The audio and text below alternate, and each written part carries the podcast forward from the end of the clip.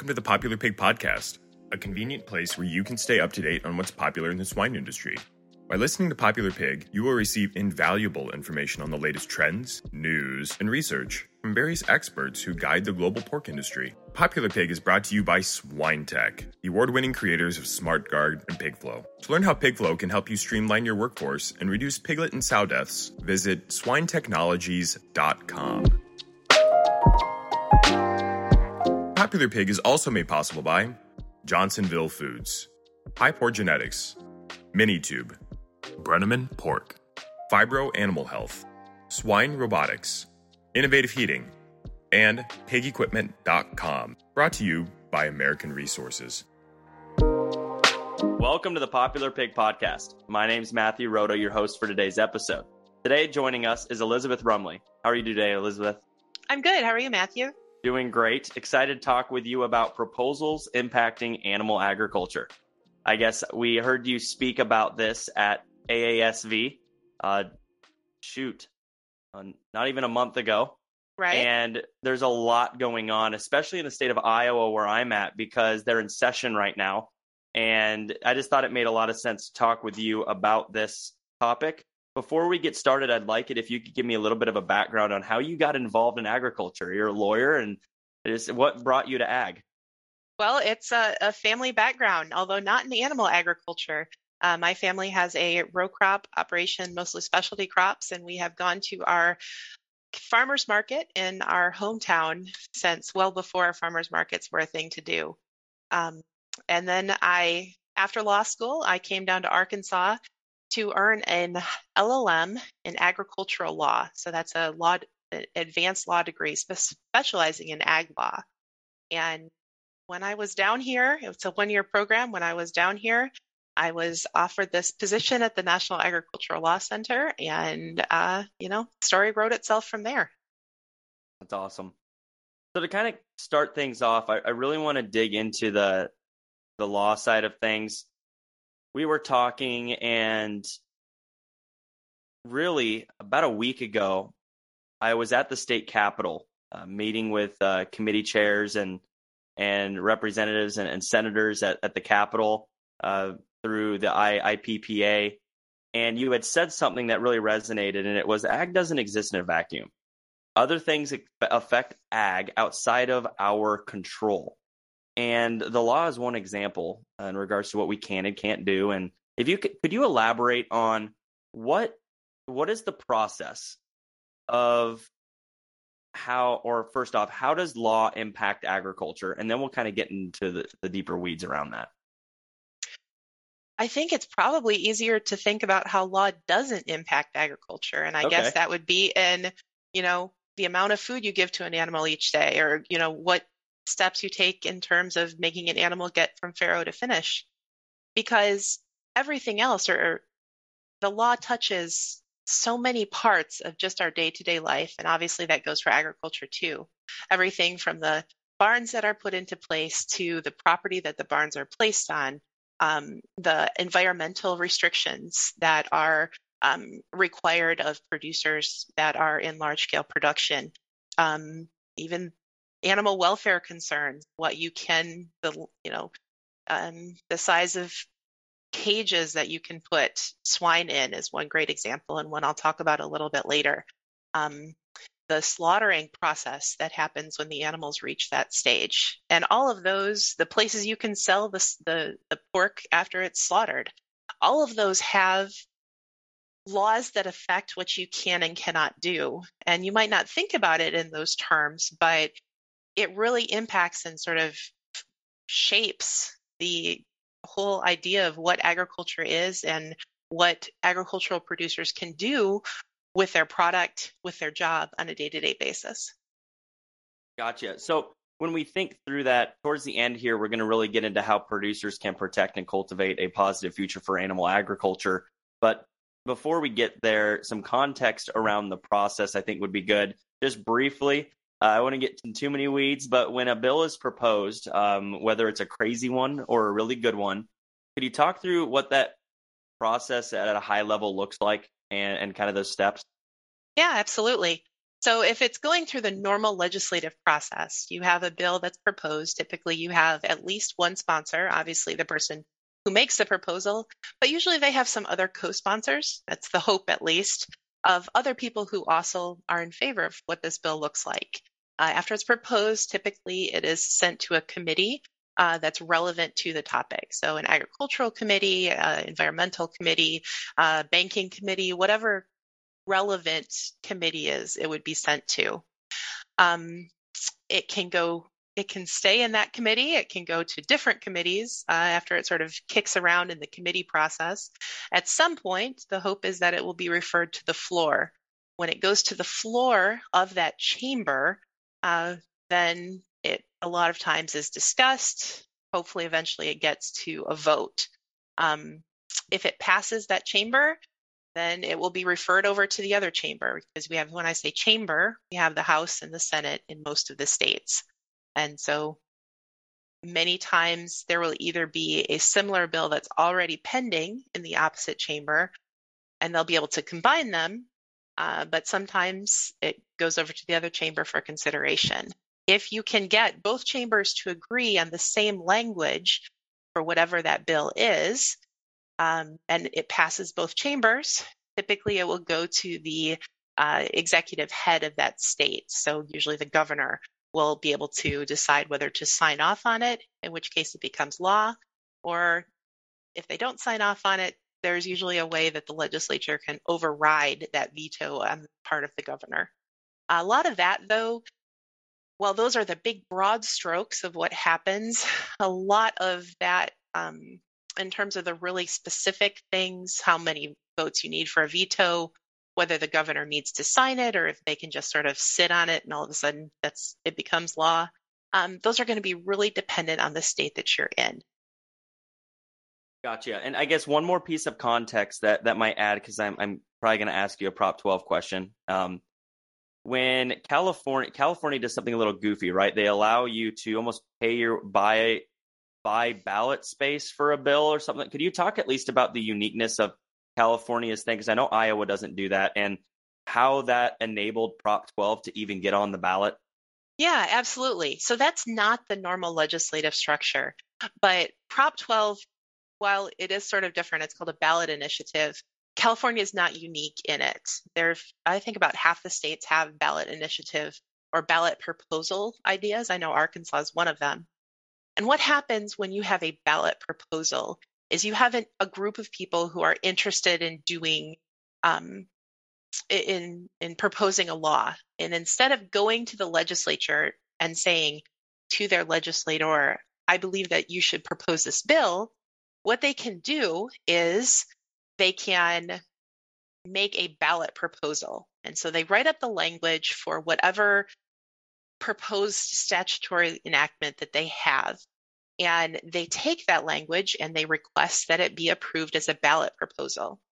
When they get a certain, if, if it's approved, when they get a certain number of signatures on it, typically it's, I, I mean, we're not talking like 10 signatures. Typically it's some percentage of the registered voters within the state. Again, it's going to change mm-hmm. every state.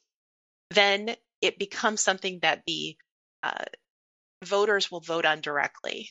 I know a lot of states have done, uh, obviously, agriculture is one of them. Prop 12 is one. The original animal confinement law that was passed in, in Florida was another one. Um, we've had uh, similar ones that are pending in or were pending in Colorado and in Oregon that would also affect agriculture. And all of those are ballot proposals.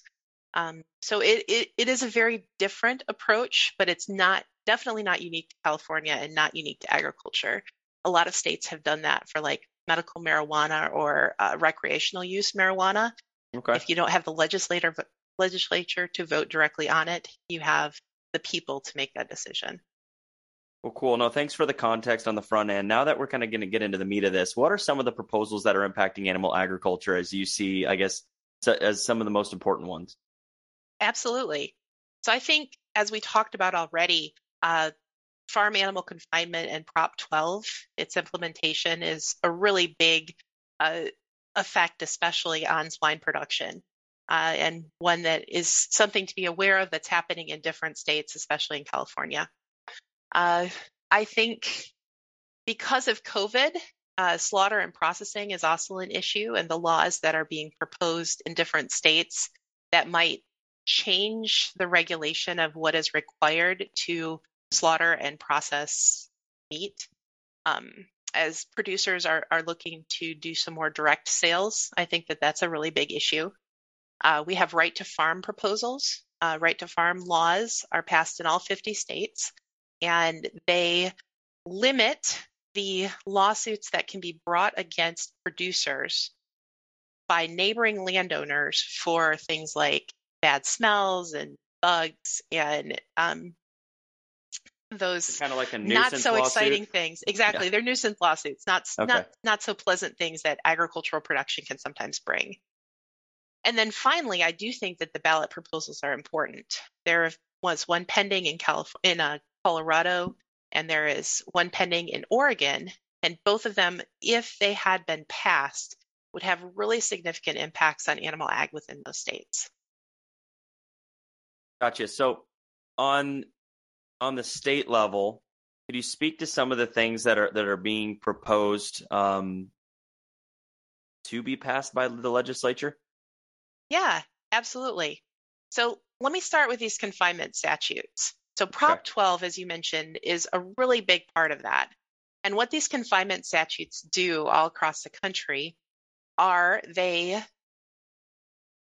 limit or limit the type of housing that animals can be placed in. And we're looking at it specifically in three types of animals pregnant sows, veal calves, and laying hens. And because these are laws that are passed by state governments, it is going to really depend what that specific state says in terms of what it is that you can do. So these started back in Florida. They started in Florida in 2002, and they have gone really to a large portion of the country, at least the proposals. Um, I think we're at about 15 states or so that have them actually passed, but this is something that we see every single year as different states will propose to add these farm animal confinement statute to their to the legislation and ultimately um, potentially to their laws. Uh, the biggest one that has the impact right now is obviously going to be Prop, Prop 12, which was passed in California. And Prop 12 is sort of different because it doesn't just limit the living conditions of animals within the state of California. Instead, Prop 12, as it was passed, limits the type of meat that can be sold in California. And it says that if you would like to sell, this is obviously a very brief like paraphrase, if you would like yeah. to sell pork within the state of California, it needs to be from pigs that were born to sows that were raised in large housing. So in very specific housing, and there's requirements as to the housing that has to be in place. So what that does, in effect, and I'm not an economist, but just generally speaking, what that does is if you're a producer in Iowa and you would like to sell your pork, your product to people, consumers in the state of California, then you have to have housing that is compliant with the California requirements. And that's not going to be um, battery cages for laying hens, and it's not going to be gestation crates for sows. And so when you're looking at this from like an integrated system, um, it's also going to require that the integrators who do obviously want to utilize this California market, it's going to require that the integrators require that their producers adopt these types of housing requirements. Mm-hmm.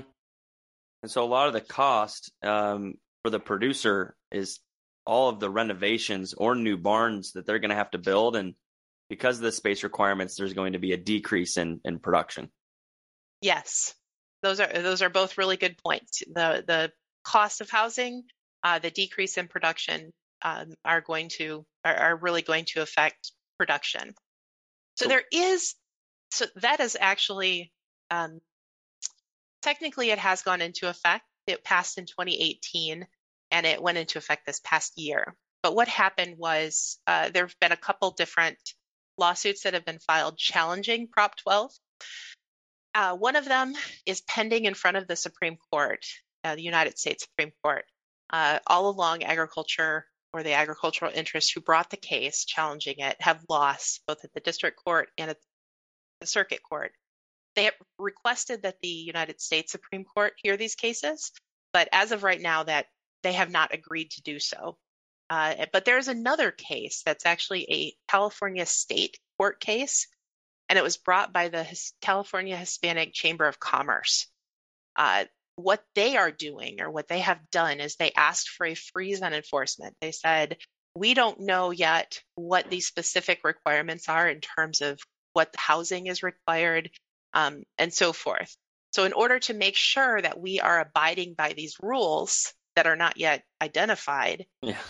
we we'd like the court to put a freeze on this and say you can't enforce it until we know what the regulations say. And the court agreed. And so um, the court, the California State Court, um, has said that the agencies have to finalize the regulations for Prop 12. And then 180 days after the regulations are finalized, they can begin enforcing it.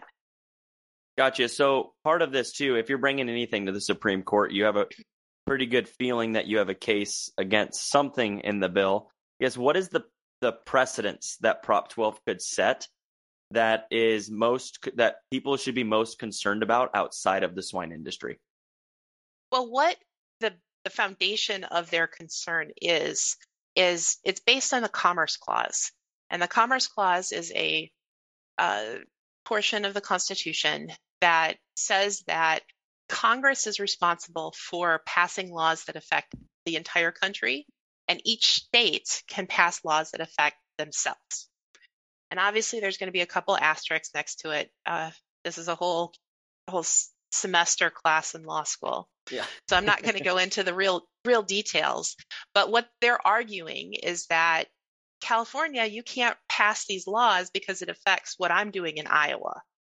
And so that's something that Congress could do, but it's not something that you, California, should be able to do on your own. Fair. So, what other proposals are affecting animal agriculture right now? Absolutely. I think another one uh, to be aware of is um, law proposals surrounding uh, slaughter and processing of meat, especially with COVID. There was an uh, COVID happening, and there was you know shutdowns in large scale facilities, and there were folks that were more interested in where their food was coming from and so forth. So there have been laws that have been proposed in several of the states um, that have suggested, for example, creating their own state meat inspection and becoming part of a state meat inspection program. Arkansas, for example, just passed one creating their state meat inspection program, and Oregon did the same thing. Um, other states have taken a little bit different approach. One of the sort of hallmark requirements of slaughter and processing in the United States is it's governed by the Food Safety Inspection Service. They're the ones that sort of oversee it. They have the responsibility to do so.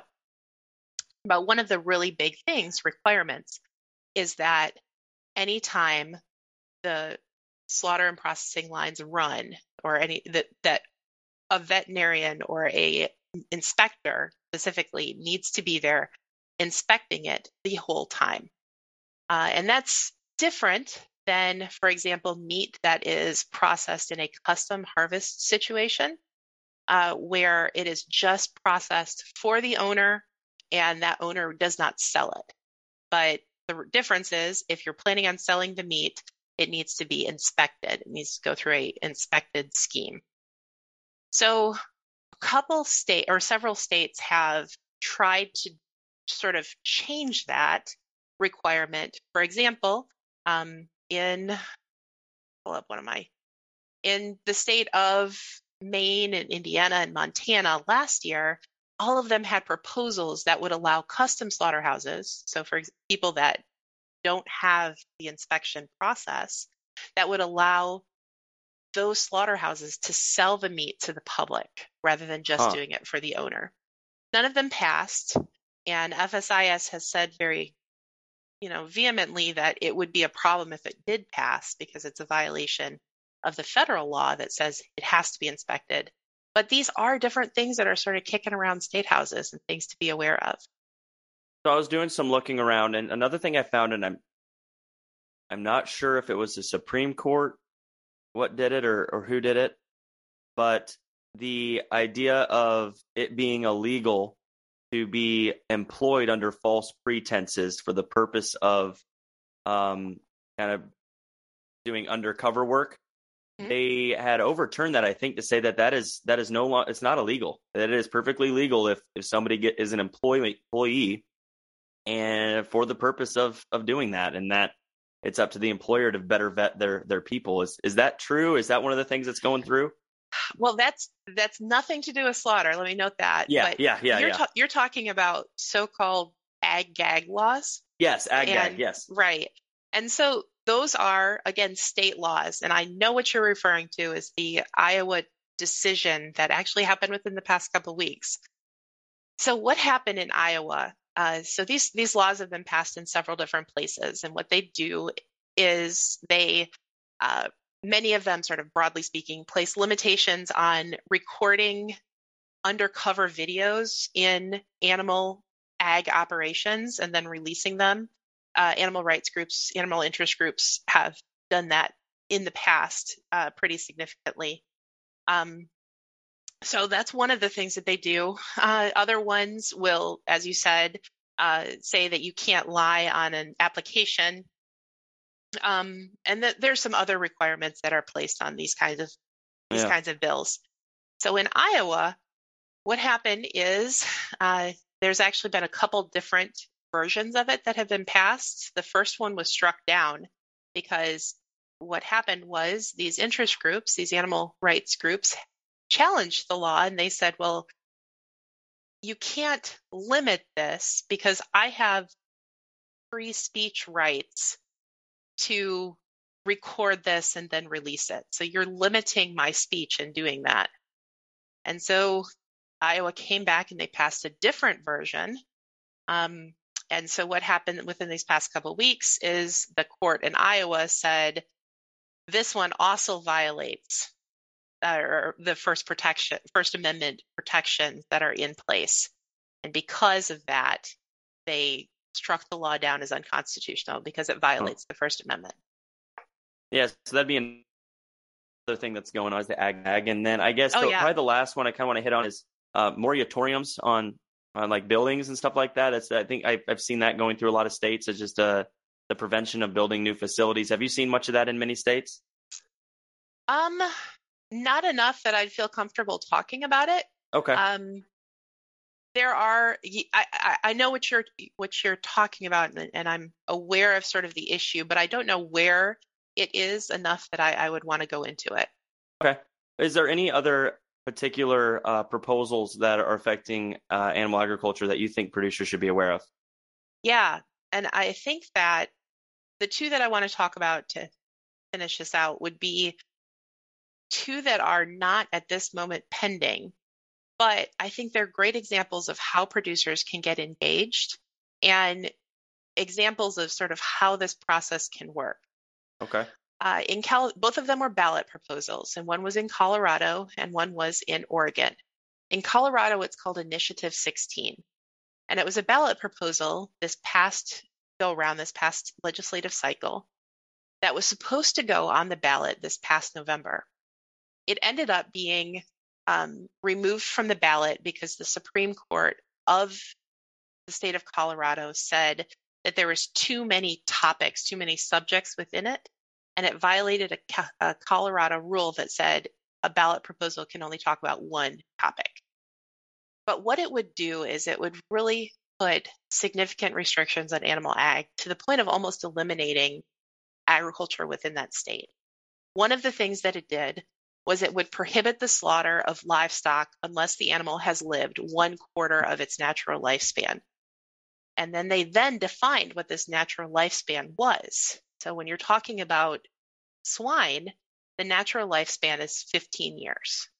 So unless you can transfer these swine to uh, living for about three and a half years before they're slaughtered, then it would really limit the uh, the the growth and ability of that industry to operate in that state. The other part uh, would eliminate some fairly common um, animal husbandry practices by redefining a sexual act with an animal to include anything that was an intrusion into the animal's anus or genitalia. So things like artificial insemination, IVF, flushing, embryo transfer, semen collection, um, maybe things like trick testing or castration as well. All of those would be eliminated underneath. Would sleeving, like sleeving a sow to assist a birthing, even be considered? It would be, yes. Oh wow! Because it's talking about any intrusion or penetration, however slight. Oh. So it, that is something that would be included. Um, and so, as I said, this is not a proposal that they actually voted on in Colorado because the Supreme Court said that it was too broad. But that doesn't mean that it's not going to be proposed next year. Yeah. And it would have to go through that process of getting approved and then getting a, a certain number of um, signatures before the voters would vote on it directly. The other one is in Oregon. And uh, I actually read just today that this has been removed from the ballot because they did not get as many signatures as they needed. But the people who are um, sort of sponsoring it have said that they're they're going to start again for the next ballot in 2022. They're going to start the signature gathering process. What the Oregon ballot proposal would require is it would remove current exemptions to animal cruelty laws. What it would say is you cannot right now we have uh, exemptions for slaughter. So it says it's not animal cruelty if you're slaughtering an animal then to eat. What it would do is it would remove that exemption. It would say it is animal cruelty to slaughter an animal. Wow. The only exemptions that would be left would be it is animal cruelty to slaughter an animal unless you are protecting yourself or unless it is in the course of veterinary practice. Those are the only two exemptions that would be left. So uh, technically, the DNR should be getting involved because then hunting animals would also be off of the.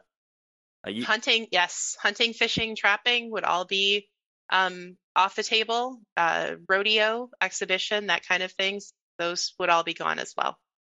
So, how do producers get involved when things like this come up? How do they get involved? Well, it it's going to depend on sort of what route they're taking. Uh, it's always a good idea to be aware of what is happening with your legislature. You can do that by being involved in an industry group, watching the industry press, that kind of thing. Um, you can follow the National Agricultural Law Center. We have we frequently do um, social media posts and other posts talking about things that are happening on the state level. But it's a lot easier to get involved before something has passed. So that puts the sort of spurs, puts a requirement on the producer to be aware of what's pending, not just what's already passed already. Once you hear something that's pending, learn more about it. See if this is something that you believe would be helpful or harmful, and explain to your legislatures why you believe it would be helpful or harmful. If it's a ballot proposal like we're talking about here, become involved with interest groups that believe the same way that you do and work with them to get your viewpoint out there. Uh, Prop 12, there was millions of dollars that were spent on both sides saying you should vote for this and you shouldn't vote for this. So there's money that is being put into these kinds of things by both groups. Um, and but you need to be aware of it before it's happening because it's a lot easier to change something before it becomes law than to come back and try to change it after. Yeah, and it's surprising how simple it really is to get in touch with legislators. I mean, especially like Iowa, they're in session right now, and you can literally walk into the state capitol, walk up to the door, write your name on a card, and they uh, an individual go walk and get the representative to come out and talk with you for 10 to 15 minutes and that conversation might be all you need to to make a difference especially if you can get to the those on the committee because if it doesn't even if it gets blocked at committee well then we don't even have to worry about it getting beyond that might be even easier. So yeah, the, the earlier we get there, the better. And it doesn't, it's not rocket science. Maybe even if it's just one day a year, you commit to going to your state capital or connecting with legislators that, that one mm-hmm. day, if a whole lot of leaders in our industry commit to that, it makes a huge impact. Absolutely. Yesterday was Ag Day. This was a great time to be there. It was a great time to, to show the legislatures what your opinions are and to influence what their decisions may be. For sure. So to wrap things up, I asked a couple questions. The first one I like to ask is what is something unique about you that most people you work with do not know? Oh man. Uh when I was in high school and college, I was involved in a group called Mock Trial, and it was a really big part of uh, both my high school and, and college experiences. And it led me, it really opened a lot of doors for me in terms of the internships that I got in law school and then sort of shaped my path beyond even that. So it's something that was really important to me and I really enjoyed doing it. Cool. So get involved, get involved. You never know where it might go. Absolutely. Those internships, even if they're unpaid, are they can be invaluable in terms of the people that you meet. So the second question would be what is a golden nugget or life lesson that you've had that you would like to share with listeners? Doesn't have to be ag related, just can be broad. What would you share as a as a valid life lesson? I think I would follow up with what I said before in that internships and meeting people can have a really big impact on the path that your life ends up taking. It's really hard to teach ambition. And if you are putting yourself out there and doing everything you can to make sure that you get grab every opportunity, then things sort of fall into place. I think a lot better than if you sat back and waited for for this to come to you. Well, awesome. Well, thank you for joining us on the Popular Pig podcast. It's been a real pleasure. I really appreciate you providing all the context around the law, the active, ongoing uh, proposals, as well as the the life lessons. And really, thank you for taking the time. Well, I was glad to be here. Thank you so much. And if you or your listeners have any questions, feel free to send me an email. Uh, I work at the National Agricultural Law Center, and my email address is erumley that's E R U M L E Y at uark.edu. Awesome. Thank you. Thank you. Bye.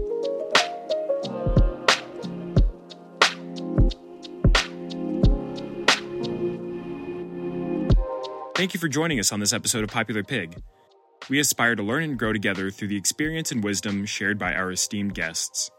If you enjoyed this episode, please share it with your friends and colleagues within the swine industry. For more information, please go to popularpig.com to receive updates when new episodes are available. Popular Pig is brought to you by SwineTech, the award winning creators of SmartGuard and PigFlow. To learn how PigFlow can help you streamline your workforce and reduce piglet and sow deaths, visit swinetechnologies.com.